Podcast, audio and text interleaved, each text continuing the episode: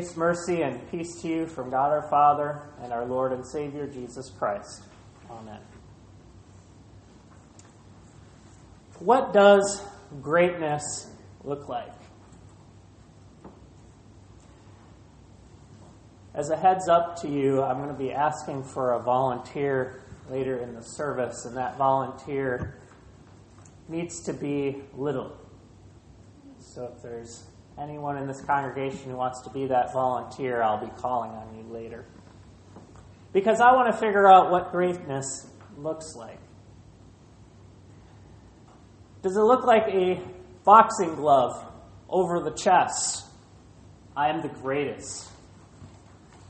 Is it a hand waving in a parade for a newly elected politician? Is it a seat at the head of the boardroom table by the new CEO. All greatness in this world is defined by comparison, comparing one thing to the other thing, comparing numbers, comparing success, comparing popularity. The GOAT, the greatest of all time, you look over the sports world, and you see Tom Brady bringing home another Super Bowl ring. Well, how long before his record is surpassed by another? For now, he's the greatest of all time. But what's coming next? It's all by comparison. There'll always be another that claims to be great. And we'll always be left measuring ourselves by comparison, looking at the greater and looking at the lesser. And when we look at the greater, we get this feeling of being something less worthy, less valuable, or we become jealous of what they have that we don't have. Then we also compare ourselves to the lesser. And when we look at the lesser, then we start to say, well, at least I'm not as bad as that person. And we feel a little bit better about ourselves. It's all by comparison looking at others, looking at statistics, looking at how we measure up. We find the disciples thinking the very same thing here. In our text, they are comparing themselves to each other, to others, and they're trying to figure out who's the greatest. Chapters 8 through 10 of Mark are shifting the focus slightly away from Jesus for a moment in the early chapters of Mark, the focus is all on Jesus Jesus' works, Jesus' authority, Jesus' miracles, Jesus' confrontations with the devil and the religious authorities. But now there's a slight shift, a pause, and a shift in focus to find out what are the disciples thinking about all this. It's from the works and the movement now to thinking. Because when Jesus says to his disciples in the beginning, he says, Follow me. And initially that means go wherever he goes. Stop what you're doing, go where he goes, and watch what he's doing. But now there is a, a secondary meaning to follow me. And it's not just going where Jesus goes, but thinking the way he thinks. This is where we get a peek into the disciples' thinking, which isn't so much like uh, different than our own. We've seen this in the last few weeks. We've seen how Jesus fed the 5,000 and the disciples did not understand the true meaning of it. We saw Peter's foolish rebuke of Jesus about going to the cross and dying. We've seen the disciples' failure to cast out the spirit that was afflicting the boy. We've seen this journey continue to move, but we notice that Jesus is trying to not just get his disciples from Caesarea Philippi to Jerusalem, point A to point B geographically, but he's trying to get them from A to B spiritually.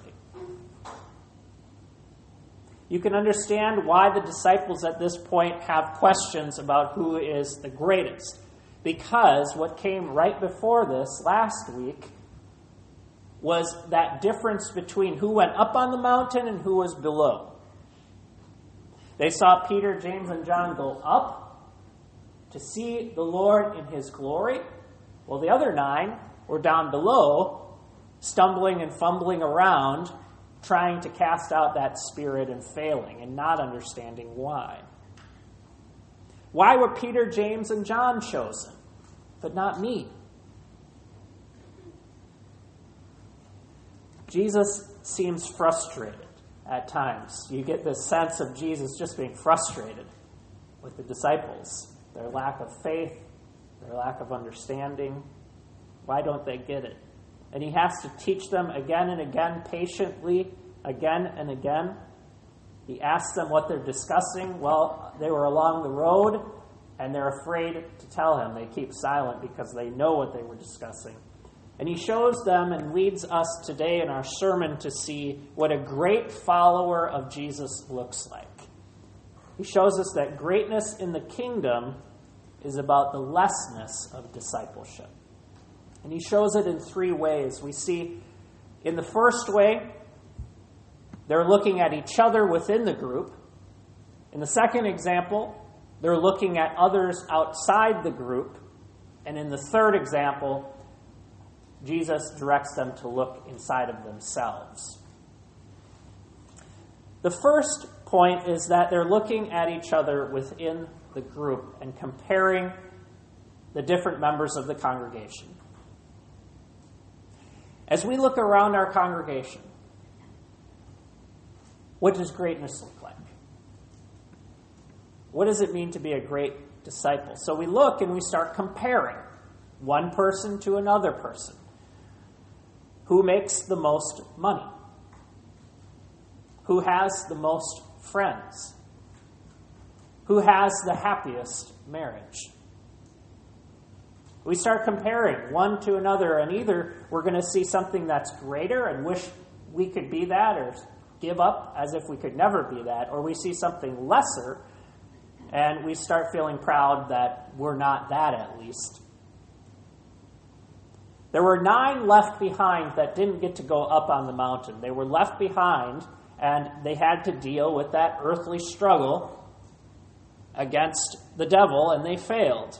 Maybe they figured, I wish I could be more like Peter, James, and John, who went up on the mountain and saw Jesus in his glory.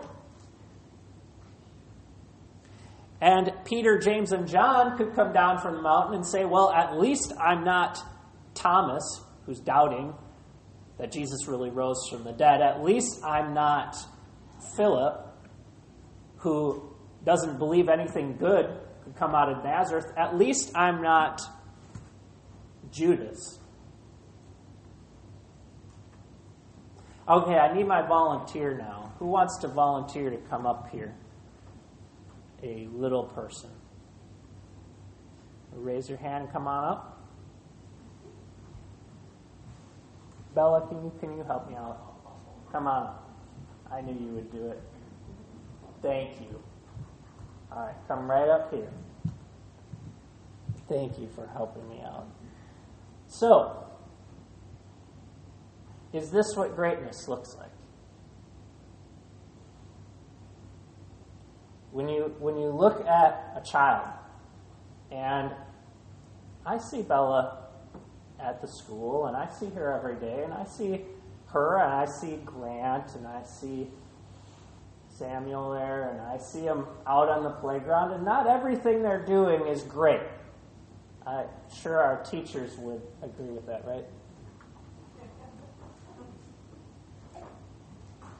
Jesus takes a little child, puts that little child in the midst of the disciples, and then what he does is he hugs that little child.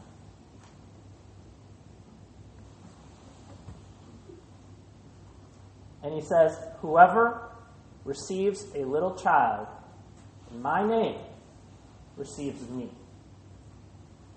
So when you receive this little child, you receive Jesus. You can go sit down now. Thank you.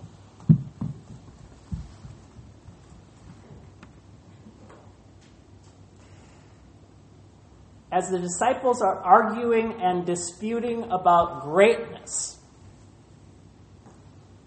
who gets left behind? Who gets forgotten? Who gets hurt? Because in that debate about greatness and that comparison between one to the other, they're so caught up in it, they don't see anyone else.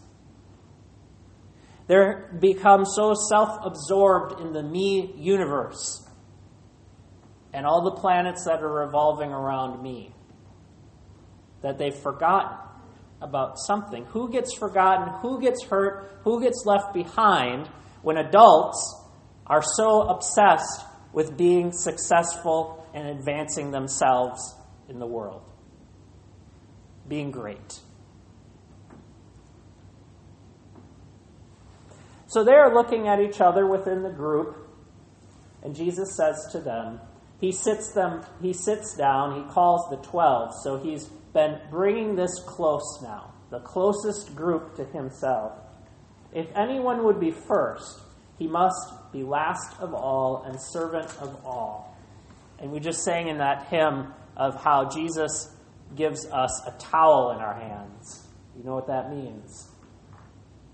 When Jesus becomes a servant of all, he takes a towel to show us what greatness is because he washes feet. And Jesus is the ultimate example then. The one that goes before us, the one we follow, that shows us what greatness is, and he never forgets the children. He never forgets the little ones. Whether that's actually a child of age or it's a child in the faith learning at the very beginnings, even at an old age. These are the ones that we have to remember about greatness. The second focus here is to turn from looking inside the group now to looking outside the group. Jesus turns our attention, and the disciples' attention has been turned away from within to the outsiders. They see a man outside their group casting out demons in Jesus' name. And John says he was not following us. So they try to stop him. They try to forbid him to do this miracle. He doesn't fit in to their group. A couple of years ago, I was out for coffee doing Bible study. What else would I be doing? And a man was sitting across from me. These were back in the days when you could sit at the same table with somebody. And this other man is sitting across from me. And he sees that I'm studying his Bible, and I see that he's studying his Bible, and so he strikes up a conversation. This is where pastoral coffee addicts can commiserate. And so I introduced myself. I told him I was a pastor, and turns out he was a pastor, a Baptist pastor. And we started conversing. I started telling this story to someone once, how I met this pastor at Starbucks, and the first thing that was said back to me in kind of a half joking way was, Well, you told me he was a false teacher, right? So my story ended there. I didn't get any further. But I'll get further with you. What if I had begun our conversation on that basis? That the first thing that we discuss is me telling him that he's a false teacher. The disciples tried that with this man. He did not follow us, he wasn't part of our group. Notice, they're not saying he did not follow Jesus but he did not follow us. I've crossed paths uh, many more times with this pastor, being out getting coffee, and I see him around, and he does uh, ministry around here. And we've chatted about different things and actually become very good friends. He tells me about a prayer ministry he's involved of as part of his mission program. But then he shares some frustrations he's experienced in his group. He says that the pastors that he's affiliated with don't seem to care. And I asked him what he means. Well, he says that the churches he's been involved with in South Carolina are very competitive. You see it in their titles, their positions, the size of their congregation. He says they're very territorial and they get jealous of one another. Their goals are ambitious. And when there's great speaking events, you can see who is great and who is less by how these different pastors are treated. And he says, I just don't know among them who I could go to and really trust if I was in trouble. He actually told me that I was one of only two people that he would call if he was really in trouble. I've listened to his opinions, his views, his beliefs. Everything rings true.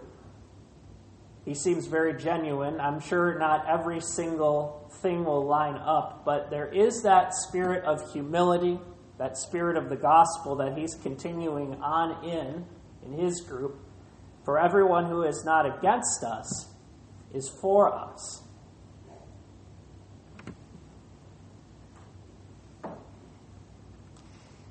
we can be in danger of the same thing that his group is in danger of, and that is jealousy, that is ambition, a quickness to judge and to start telling other Christians to stop doing miracles or stop casting out demons or stop talking about the gospel. We can get caught up in our greatness about orthodoxy or heritage or doctrine but forget to direct it back to the main point doing these things in Jesus' name, following Him. And so Jesus reminds them if anyone gives you a cup of water to drink or a cup of coffee to drink because you belong to Christ, they will by no means lose their reward. So now we see greatness not just out within, not just in how we compare ourselves to others outside, but Jesus directs us now to the most important thing looking at ourselves. And he says to remember those little ones.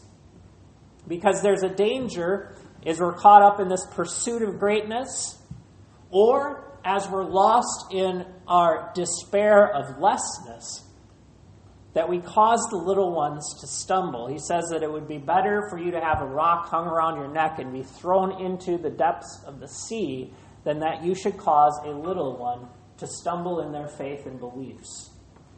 And that's whether it's a little one in terms of a child or a little one that is just a beginner in the Christian faith. We have to be so careful. But especially, I think of children and teenagers when we get so stuck on ourselves, who gets forgotten? How many have been caused to stumble because we've been so focused on ourselves in the name of me or my needs or my hurts rather than thinking about them?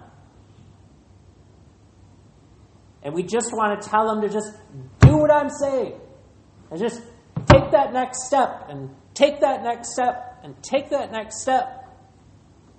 And every time they step outside of that next step, we're just so fed up and frustrated that we throw up our hands.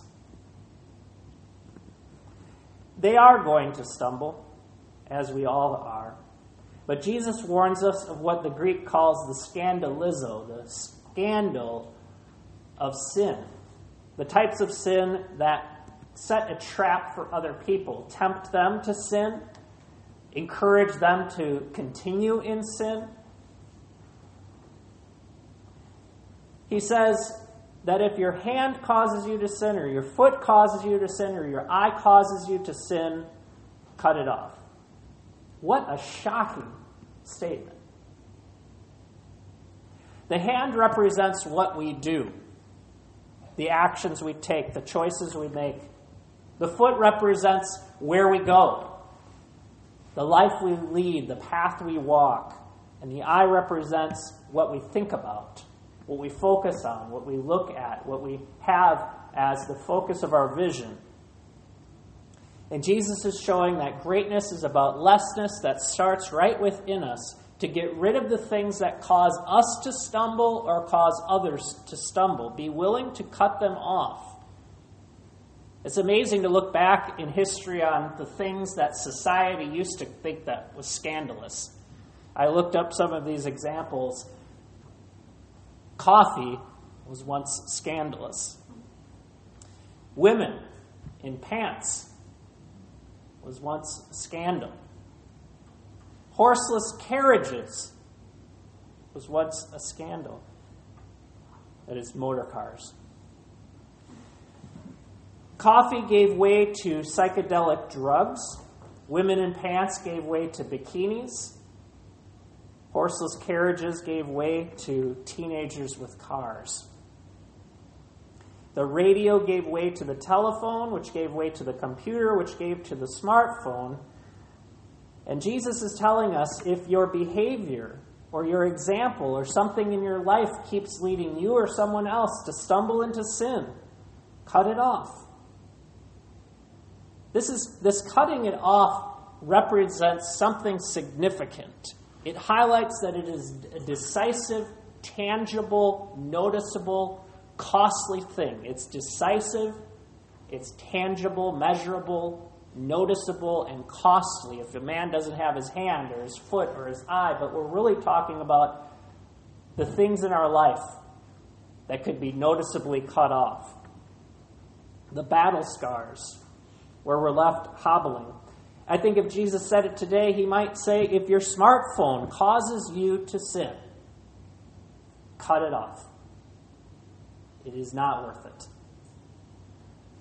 Whether it's social media that is leading you into gossip or hurtful statements or anger against others, cut it off.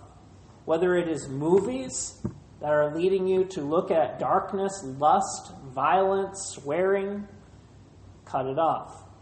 Whether it is a job that is causing you to neglect your family, to be overcome by stress and anger, or to be lost in greed. Cut it off. Self examine yourself. How can I become something less so others can be something more? And this is what gives discipleship its flavor. As Jesus closes out the thought, he says, This is what gives discipleship salt. For everyone will be salted with fire. Salt is good, but if the salt has lost its flavor, how will you make it salty again? Have salt in yourselves and be at peace with one another. So, what does greatness look like? The ambitious ambitions of the world lead to destructive behaviors. But the lessness of disciples leads to preservation of something good, something that salt is going to preserve, a preservative that's going to give flavor to the world. In our text, that salt is, rep- is calling us back to Old Testament sacrifices, which were sprinkled with salt. And so we are now the living sacrifices. But we could never do this. We could never do what Jesus is asking. We could not have this flavor if we do not have Jesus. Which is why Jesus' sacrifice is the true preservative, the true salt, the true flavor of all other offerings. Jesus goes through the fire of persecution, rejection, suffering, death, and hell so that the earth could be salted, so that all of us could be salted so that we could all have His flavor and He purifies us, cleanses us from all of our foolishness that I'm sure we've all thought about in the course of this sermon today. He cleanses us and purifies you, and your sins are forgiven. He's laid down his life so that you can rise with him. And the only one to whom we're compared then is Jesus. But Jesus' example is not a comparison for you to climb up to something great, but to compare how he becomes less. He descends. He becomes like the little ones, so that he's seen in the little ones and in our love shared with one another so that we can have salt and be at peace in our fellowship. In Jesus' name, amen.